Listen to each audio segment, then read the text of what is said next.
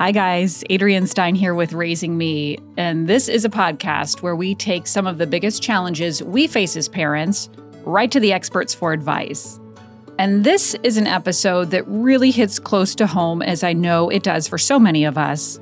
That is kids and the rising rates of anxiety. And it's beyond feeling, you know, a little nervous to go to a party or meet new friends because Anxiety, a little anxiety like that, is normal. It's even good for kids, as you're about to hear.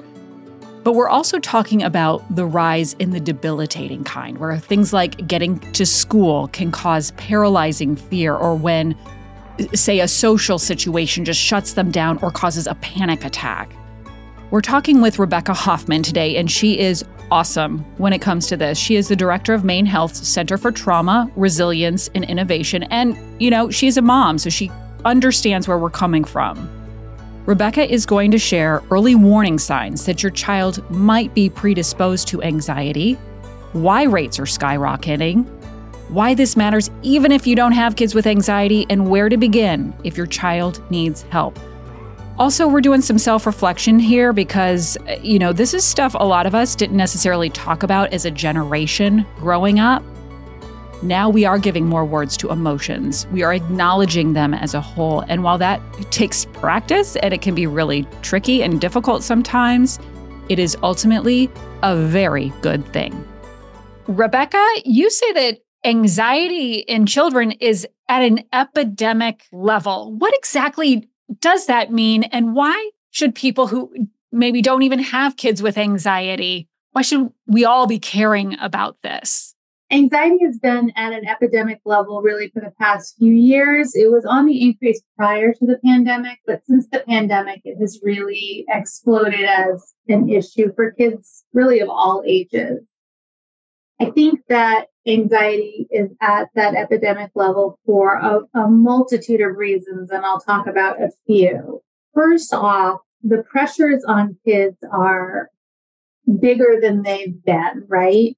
I often think back to when I was a child and if I wanted to try a sport, let's say I was in high school and I wanted to try a new sport, I tried a new sport. Now kids are expected to be specialized and really good at sports often before they enter middle school. That's true for music. That's true for other activities is that the pressure to be good at things whether it's because that'll give them a leg up with getting into college or whether that's the expectation of the community they live in or the family they live in. There's a lot of pressure to succeed early on rather than just try. The idea of just trying something out to see if you like it is not accepted as it once was. That puts a huge amount of pressure on kids when they're at an age when they should be trying and making mistakes. That's how they're learning, right? Is to try and decide they don't like something and not do it anymore or try and maybe not be not excel at it so they try something else so they're not getting that opportunity or it's not as widely accepted in addition the academic pressures are greater than they have been as well think there's a lot of pressure put on schools to make sure kids are really excelling across all subjects when again, kids don't learn by getting something right the first time. They learn by making mistake and trying again. When you add in the pandemic to that, kids lost at least two years of normative social development. We don't really know what the impact of that is going to be because it's, it's a new phenomenon to us all. And so what they lost though is that ability to interact with other kids on a regular basis and struggle with friendships, struggle with social situations. And so they're almost a couple years behind where the world expects them to be. And so for kids, that's feeling again like I'm behind. I'm behind. I have to catch up. I have to catch up in sports. I have to catch up in school. I have to catch up with social norms. And so what it's doing is putting incredible pressure on kids from a variety of angles. I'm nodding my head. I'm feeling so many emotions when I'm listening to you just having uh, kids in that age and I'm it actually does make me emotional because I've seen it and it's so hard to see them going through this. Uh, one thing, you know, just even with the sports, I had that experience with with my son who at 8, he's 11 now, wanted to try baseball. And we we didn't know you had to start baseball at 4 years old. And so I started calling around and teams would not take him in the eight year old, eight to 10 year old, or whatever that level was. He had to go, he would have to go back with five and six year olds. And I was, you know, I was like, there's no way he's going to do that. So we ended up moving on and found another sport that that he really liked. But that was really eye opening to me that, you know, it's, it is sports, it is academics, it is the social nature, you know, that these kids are growing up in such a different time. And one thing I think too is like for parents identifying what is, you know, some anxiety around going to an event or a birthday party or a one off kind of thing versus we actually might have a problem here. This is reoccurring. So, how do we figure out the difference between those two things? That's a great question. I like to think about it as the idea of stress, right? So when you think of stress, there's good types of stress, and then there are bad types of stress, which are really those types of toxic stress that overwhelm a child's ability to cope. And so let's say you have a two year old who's trying to build some sort of a block structure together and it keeps falling over and they're getting frustrated, right? but you know that that's good for them, right? It's good for them to try and, and stress. You can sort of think of that as kind of like anxiety. It's probably a little anxiety provoking for that child to try, fail, try again. And then what happens? They figure it out and they get that really good feeling inside them. Like I can do this. So when we, if we think about stress and then we sort of think about anxiety along with stress, we want them to have some good anxiety provoking moments. So they, we want them to try, but we want them to have the ability to succeed. So the example that you gave about, let's say a child being sort of quote unquote too old to a sport, which is really sad to me because like adults should be able to try new sports, but but I, but it's the way the world is now, right? You can't try something at eight or nine. You have to already know how to do it. But if you didn't know how to do it, it's like you're, you're out. But they almost don't have that ability to succeed at that, right? And so that's a kind of stress that they're never going to have that ability to succeed. And so you found a way around it as a parent to try something else. But for that kid, you want anxiety provoking moments that can increase their opportunity to learn and succeed. And those are good for kids. Those are good types of stressors. Kids need to have what we call stress tolerance. They need to be able to tolerate difficult emotions in life. If they aren't given opportunities to tolerate difficult emotions, they grow up into adults that want to avoid anything difficult. And that's just not feasible in this world. And so your question about like what's in too much sort of stress or anxiety or and what's enough, I think that question is answered in a couple ways. First, you can answer it in is this the kind of stress that's going to teach them and they're going to be better off in the long run for experiencing it? Or is this the type of stress that is just heading them down a path of pain and pain and failure, right? And so that's one way to look at it. And sometimes that's not always clear, but, but just to try to simplify. But the biggest piece is in how they're functioning, how they're feeling and how they're doing. And so if you have a child that is so anxious that they can't go to school, let's say, they are unable to perform daily activities like eat, sleep is a big one. If they're so anxious that they're not sleeping, when they're not sleeping, that's impacting their health. If they are so anxious that it's impacting their ability to do their schoolwork or or perform well at school, if it's getting in their way of living, then that's something that requires additional supports or it requires attention paid to it. If kids are saying, you know, oh, I'm really worried. I have this big test. I'm, I'm nervous. I'm not going to do well at it. That's one of those moments as a parent when you say, okay, well, what, what are we going to do about this? Right? Like you're going to study, you're going to prepare yourself. And that's a good thing, right? Because if they study and prepare, hopefully they'll do well and they'll build self confidence. But now we're seeing anxiety where kids aren't able to function. They're not physically healthy. They get to the point where they also maybe get depressed or they start pulling away from things that are normal in their life. They stop seeing friends, they stop going to school. Some kids, this is rare, but kids can go to the extreme of having images in their head that aren't really there, right? So it's it's kind of dissociating and that can be a result of extreme anxiety.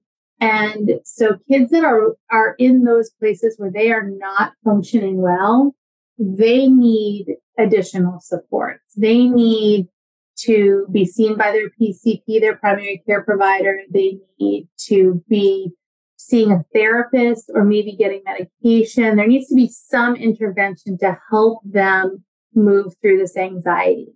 And the good news is there are so many treatments that are so good for anxiety and work really, really well. I'd like to talk about some of those treatments. And before we get there, uh, you know, I kind of wonder we've talked about a lot of outside causes of stress the, or of anxiety, the pressure, whether it's sports or academics or this just social and sort of coming in post pandemic and not really knowing how to interact like you should uh, at 8, 9, 10, 11, 15, whatever it might be. But is some of it genetic too, or is it primarily outside influences that might cause, you know, a child to become anxious? It's both or either. There's a predisposition potentially for anxiety. So kids, some kids are just born with that mental health issue. And that will play out depending on their environment, right? So if they have a lot of stressors in their environment, you're going to see that anxiety play out. For a young kid, you might see a lot of finger chewing, and that's that's a very normal response to anxiety.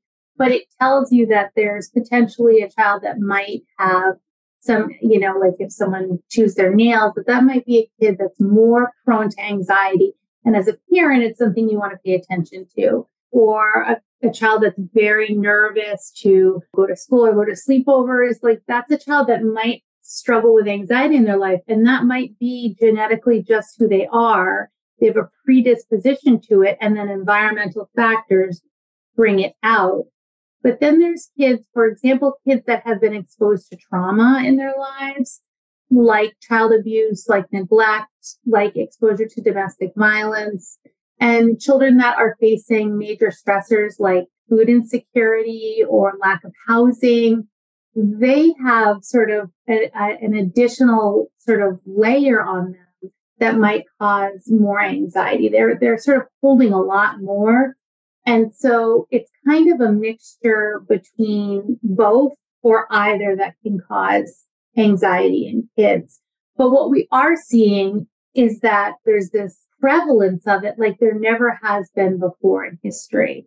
And so those of us in the mental health field have to sort of say, or researchers like, hmm, why is that? And I think that's what's happening now is we're all saying, okay, something has changed, something is different. And we talked about some of those things uh, such as the pressures on kids in, in the world today. One that I didn't mention that I think we all know, but I just want to make sure it's out there is social media. And so the access to social media and the pressure that social media puts on children can be incredibly anxiety provoking. When you add that to the other pieces, then it's just, it's a lot that their little brains are being faced with. So it can cause anxiety for adults too. you know, that's the reality. And as we talk about genetics, one thing that kind of comes to mind is because growing up, and I'm a Gen Xer, I don't remember these conversations happening at all. Is it possible that there was a lot of anxiety among maybe older millennials and Gen X when this was not as prevalent in the conversation. It was kind of more like, ah, you'll be fine, you'll grow out of it kind of thing. And also, what is the potential? What is the impact of that? That we're have we have this whole Gen X ish type of generation. And again, I put some millennials in there too, that this was never part of the conversation or even addressed. So you probably had a lot of kids feeling anxiety or being in pain and it, it just not being talked about, not being addressed, kind of a you'll be fine kind of attitude, right? It was a much different time. Right. Right. I think you're exactly right. I think kids were sort of pushed you know, you can do it. Just just rub go. some dirt on it. Yeah, oh, you're yeah, good. exactly, exactly. Yeah. Brush your brush yourself off and get back up. I think there is that piece that came from when we were children. I think it was underdiagnosed potentially, so it was thought to just be, I don't know, shyness. I, I often hear, you know, that parents would say to kids, "Oh, you're just being oversensitive," right? Like that was often a thing that was said. You're just too sensitive.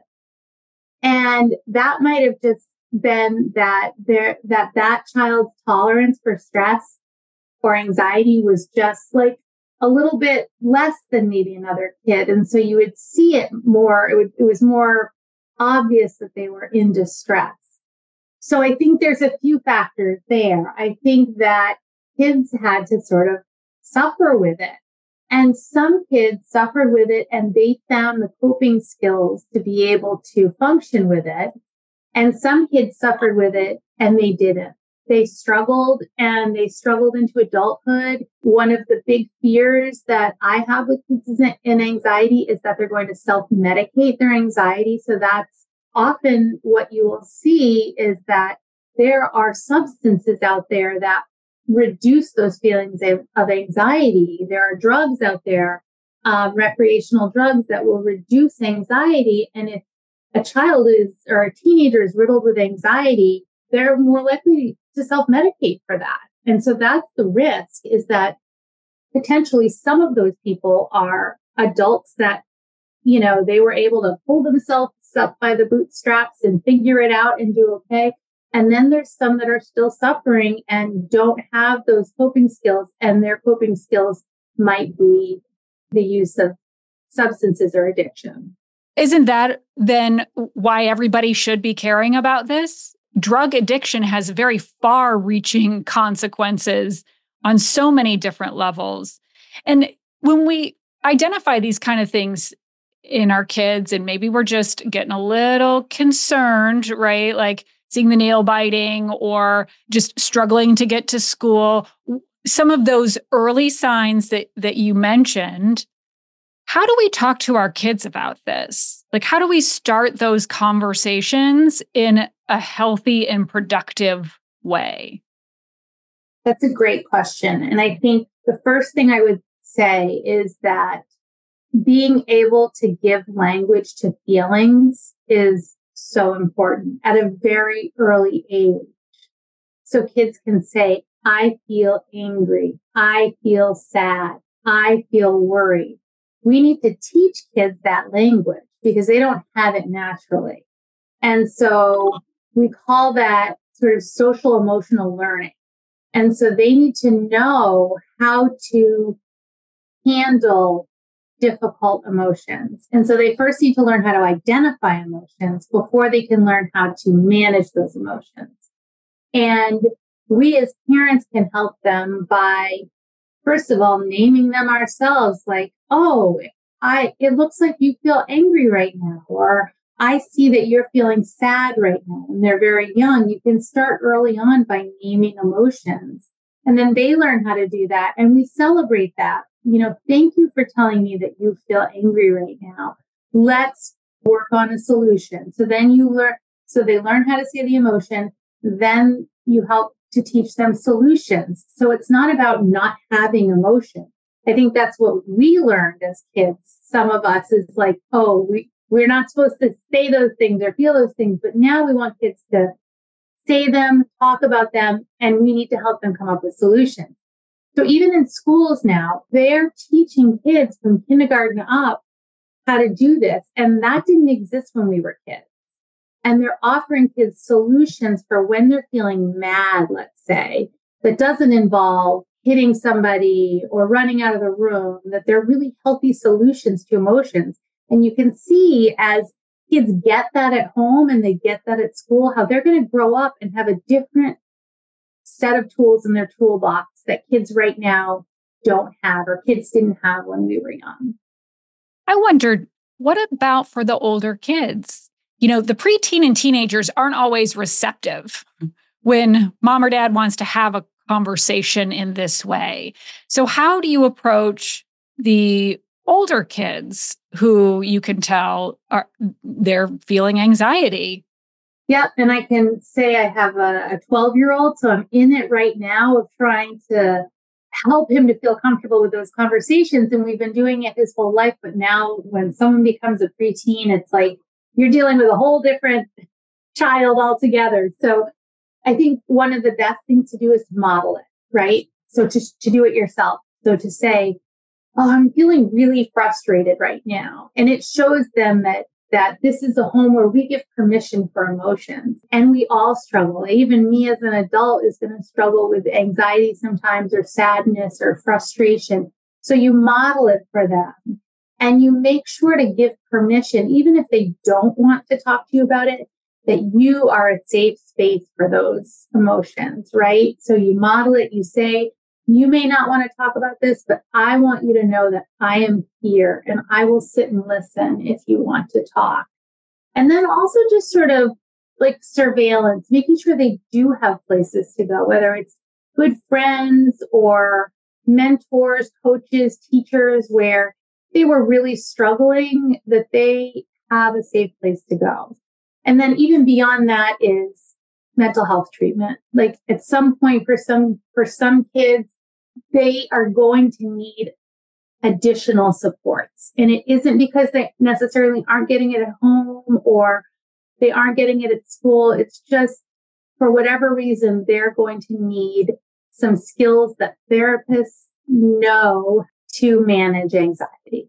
There are a number of different types of treatment. And before we get into that phase of treatment, I just wondered a, little bit about being at home and uh, when it comes to that feared activity whatever it is if that's the way that anxiety is manifesting for your your child whether it's they don't want to go to school or there's something about sleepovers what is the level where you push like but you got to face your fears? You know there's that but also trying to be empathetic and understanding and not wanting to put them in an uncomfortable situation. So where where's the line when it comes to pushing forward so that you can see you do not have anything to be afraid of when it comes to whatever activity and saying, you know what, I get it. I see that you're hurting. This is very scary. Let's just take one step. That's a tough one to navigate, especially as they get older, because it's very hard to force a teenager or even a pre teenager to do something they don't want to do. I would say that that is definitely sort of one of the parenting million dollar questions, right? Is do we do we force them to do it or do we listen to what they're expressing and say, okay, you know, obviously my caveat is every child's different, every parent's different, every situation is different. So there's no easy answer. What I have done as a therapist and a parent with therapist knowledge is to first talk it out if, if this is something you really don't want to do anymore, we need to sit down and talk about it. And so it's not going to be a yes or no. I'm going to hear you out. I'm going to hear your reasons why you don't want to do something. And I need to flesh out as a parent why that is. So is it an activity where they're getting made fun of because they're not good at it or they're new to it? So they're getting bullied, which is something that needs to be addressed immediately. Bullying is so damaging to kids. Is it because they just don't like it? Is it because it's anxiety provoking because there's a lot of pressure involved? So really like to flesh out the reasons why they don't want to do it. If you have a child that's prone to anxiety, you might be having this conversation over and over again, you know, because any any new thing is anxiety provoking. One of the ways I like to think about it is sort of how do we preempt that or get ahead of it? And so if you have a child with anxiety, you know you might be having that conversation a little bit down the road up front before they do that activity. Sort of set the parameters like, you know, this is going to be new and it might be hard that it's new. What are we going to do when, if it feels uncomfortable? So you have sort of your toolkit ready for like, okay, I'm, I might hear no, I don't want to do this anymore. This is what, how I said I was going to respond to that. And this is how we're going to respond. So you have a very predictable response, which feels safe to kids. So you want to increase their feelings of safety.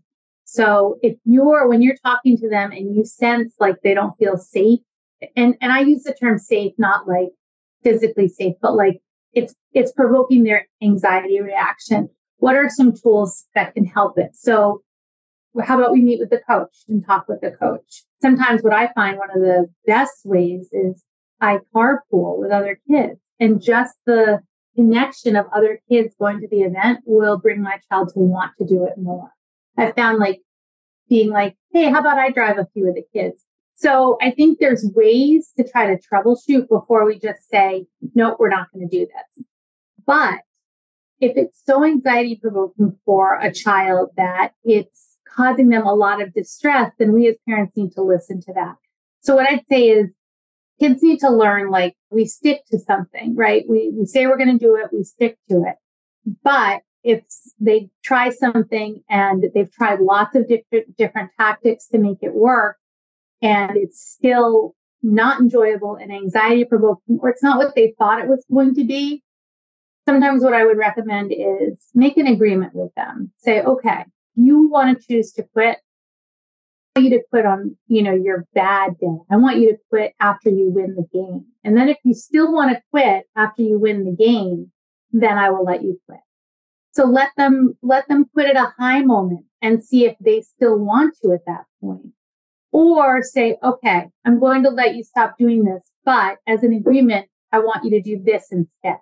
Like try a new sport or try it. Yeah. Yeah. That makes sense for my own kids, it's like my fear is I don't want them to not want to do stuff because they want to just sit at home, right? So, okay, if you don't want to do this, that's fine, but we're going to do this instead. And sometimes you can flesh out some of those reasons to not do something that aren't as helpful. Um, and really, if it's really anxiety, then you're going to keep seeing this again and again, and you're going to know that's you know, you, your child's going to need some additional supports to help them get themselves out there and, and try new things. So, what would be the first step in getting treatment if we feel like this is where we are? And what are the treatment options in general? Like, what are would be you know some of the key treatment options that would be available to kids? So there are a lot of options. Luckily, anxiety is a widely treated issue and most all therapists have been trained to treat it well. There's the treatment model that many people have heard of. Cognitive behavioral therapy works wonderfully for anxiety. First step, I would say, is to talk to your primary care provider. Let them know your concerns because they're often the bridge to treatment. Many primary care providers have therapists in the primary care office that can see kids or adults, depending, you know, on, on where you go for short-term issues like, like this. Anxiety can be treated in the short term. It doesn't have to be a lifetime of therapy. And so that would be a good first step. Other steps are to be if, if you have a therapist, a, a child therapist that you know and that you trust, connect directly with them for treatment. The other reason why it's important to connect with your primary care or your child's primary care provider or pediatrician is that there are circumstances when medications might be helpful. And there are medications that are very helpful for kids with anxiety if it's not, can be treated just with talk therapy or play therapy. And so if that's the case, you want to get your, your pediatrician or primary care provider into the conversation early on. Is there a, a, a way to prevent this? It's a great question. I think the answer is yes and no. There's always going to be things in our world that are anxiety provoking. I mean, think of us as adults. They're like around us all the time, right? There's things that are anxiety provoking. So you're never going to have an anxiety free world. Treating anxiety as a mental health disorder, you're going to see forms that come from genetics and those you can't necessarily avoid.